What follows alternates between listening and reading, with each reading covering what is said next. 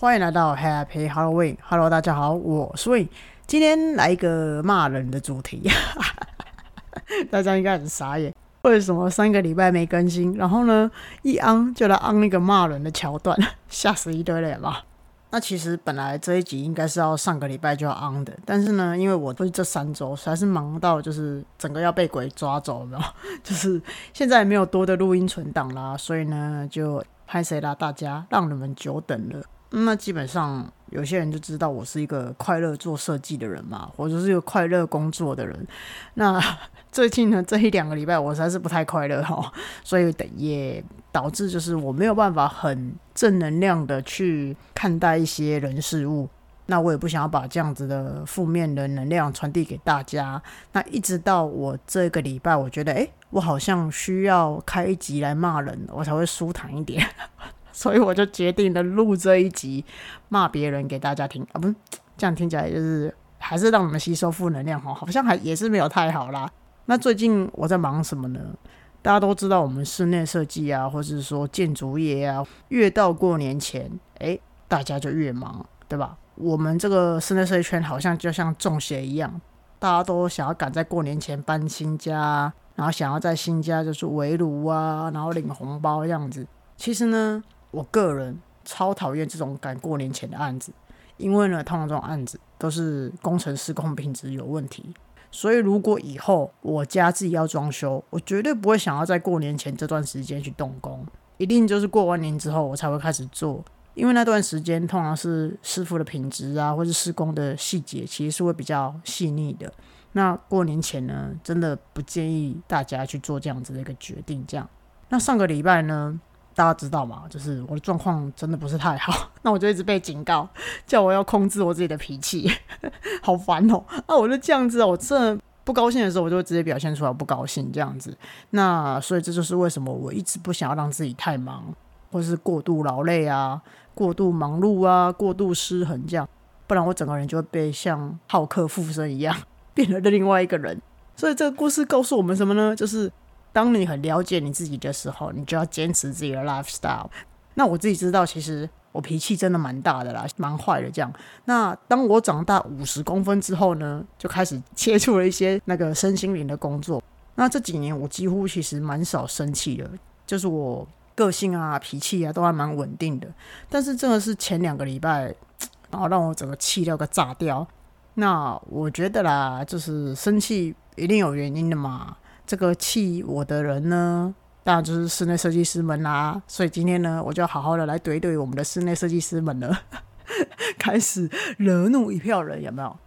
那为什么我会对于这件事情那么在意呢？应该是说我其实本来就是本科生，我从大学啊，或者说我去国外念书，我都是念室内设计相关的。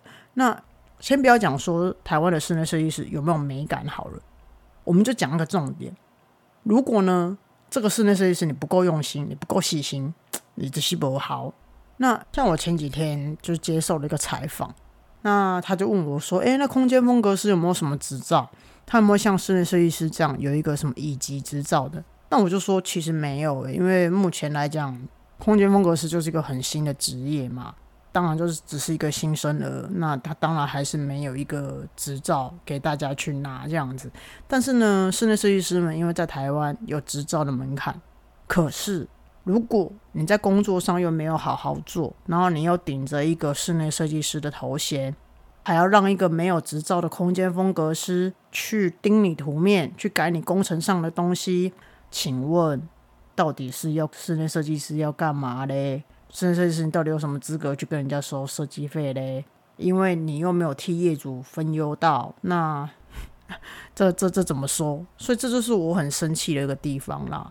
这也是让我去想到说啊，所以为什么这个行业才会那么乱，才会有这么多纠纷产生？然后还有一些客户完工之后很不满自己的设计师这样。因为呢，在台湾来说，虽然室内设计师这产业有执照，但是室内设计师们的品质啊、收费啊、资质啊，以及我们所有的综合的 quality，就是参差不齐。所以呢，我这两周看到那位设计师的图面，我真的是蛮傻眼的。我其实很想要把他的名字讲出来啦，但是我想说算了，就 let it go，大家把它当做是一个故事听听就好，好吧？这故事呢，就是我的业主他付了他们的设计师、室内设计师的一整套图的费用，这样。那我拿到一整套图之后，我就想说，诶，那既然有图了，我就顶多帮他配个一些基本的东西啊，让他看起来空间更有美感，这样。殊不知我拿到图之后，我去现场重新丈量，诶，我发现尺寸居然有误差，诶，而且我还一开始我还以为是我丈量错，我还去了四次，然后去完四次之后呢？我还去跟业主去帮我调一些建筑图出来，让我核对一下。结果，哇塞！你知道那位设计师画的图哦，建筑物左右宽度居然少了七十六公分，前后居然莫名其妙多了二十七公分。所以什么意思？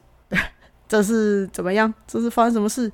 所以导致呢，我整套图全部重新放样，全部重新设计。因为大家都知道嘛，如果你是行内的人，你就知道说，一旦平面图错了，很多东西都要改，包括你的立面图也要改啊，你的施工图都要改这样子。那我觉得啦，其实丈量这件事情，如果你在这个行业待久了，你就会知道，去现场量工地、丈量、核对尺寸，从助理开始，你就一定要会的基本功夫。当然有一些老屋会比较难量嘛，因为老屋它本身的结构很有可能它就不是就是水平啊，或是垂直面的那种，你可能需要拿就是水平仪去打。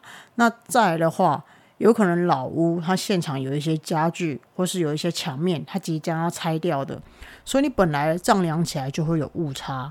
那我们这些可容许的误差值，可能就是在五公分上下可以包容的阶段，这样。就是你会差到七十六公分跟二十七公分，我觉得这个数字其实是蛮扯的。对于我来讲，那当我在研究它的其他图面的时候，比如说像是呃空调图，我看到空调图我也蛮傻眼的。你的出风口旁边就是回风口，那你不就一出不就立刻被吸走吗？那你这个冷气这样子，空调里面会凉吗？我看它的图面我还蛮 confused。于是呢，我心一狠，我全部把它整套平面系统图都全全部重画这样子。所以啊，在这里，如果假设你是室内设计师，你正在听这一集的话，我必须要先跟你们说一下，我觉得，嗯，如果你去丈量工地，刚好你是遇到老屋的话，你应该要就是一开始跟客户接洽的时候，你去量一遍，我觉得 OK。那你应该要先跟业主讲说，因为现场太多东西了，所以我们可能还会再复量第二次、第三次。那图面上来讲，我们可能会做修改，或者是说我们图面上来讲，我们会进行调整。这样，你必须要先跟业主讲清楚，让业主知道说现场有这些障碍物。或许尺寸上来讲，我们没有办法放那么准，但是你一定要回来再校正你的图面，因为平面系统图这件事情，它的尺寸有没有正确，其实影响蛮大的。因为如果你放样尺寸有误的话，你的平面图啊、隔间尺寸图啊、家具配置图啊、水电啊、天花板图、空调图这些都不能用了。所以为什么一开始丈量工地这么重要？为什么助理开始一开始学的时候都要从量工地开始？因为它就是扎马步，它就是基本功。而这件事情呢是非常非常神圣的，它是直接影响到我们整体的空间比例。还有你的整体的配置啊，包括我沙发要买多大啊，餐桌买多大？你知道少了七十六公分跟多了七十六公分这件事情，它简直是可以影响到你要不要多放一张餐桌椅的这样子的比例，很扯吧？所以拜托，如果正在听这一集的设计师们，或是设计助理们，或者是说你是社会新鲜人们，拜托大家，不是叫你们投我一票啦，因为最近选举要到了，嘛？是拜托大家一定要去复量现场，然后呢，要好好校正自己的图面。如果量错了，我觉得没关系，你都多去几次嘛。我们回来再核对一下自己的图，诶，是不是有错？如果有错的话，我们做修改、做订正。我觉得这些东西，只要你提前跟业主讲，业主都是可以包容你的。那你们一定也要对自己的图面负责，毕竟这些图面就是我们自己生出来的小孩嘛。虽然呢，装修完之后，这些图面很有可能就变成废纸。但是呢，图面它的精准度，如果它够精准、够正确的话，它就是一个很好帮我们去跟现场施工团队做沟通桥梁的一个很好的媒介。所以要好好的珍惜它，为这个图面负责，为这个图面呢做最大的准备。我觉得这个是最重要的啦。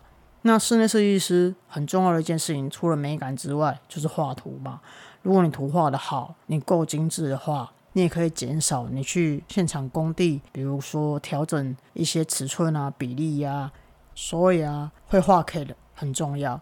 但是呢，你在 CAD 上里面输入的每一个数字，画的每一横、每一项都是非常重要的。如果你放样尺寸错误，我觉得这很正常啦。你去多真的要多量几次就好了，好吗？那你或许也可以请业主去帮你申请建物图啊、消防图啊，你自己亲自的再重新核对一次，这样子我觉得才能够对得起业主们付给我们这么高额的设计费用嘛。不然很多业主都只会觉得说，到底请室内设计师干嘛？你尺寸也没有放得好，然后呢又要多被赚一手，倒不如直接找工头就好了。为什么要找这些设计师来，就是让别人多赚一手嘞？所以设计师们，请你好好的守护自己的名声。再来，另外一件事情，也是我这一两年在设计师们身上看到犯的错误。我觉得呢，很多人都喜欢把自己的想法加注在业主身上。那其实我觉得这件事情真正的原罪应该要怪学校的室内设计系。刚刚得罪了室内设计师，现在要得罪室内设计师的学校。天哪，我要得罪多少人？反正呢，我觉得学校其实要负蛮大责任的啦。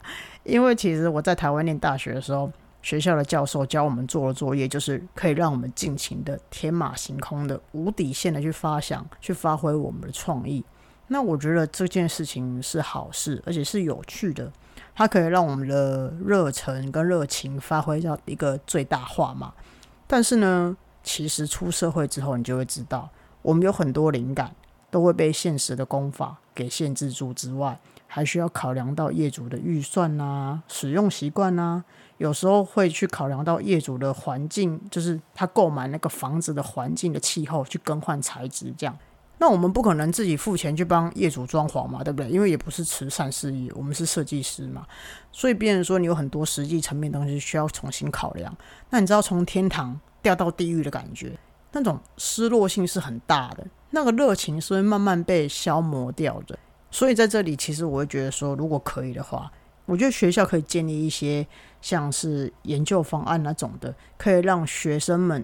从一开始在学校的时候就接触到这些业主的想法，实际上来讲，我们可能会遇到什么样子的问题，而我们要怎么去解决这样子。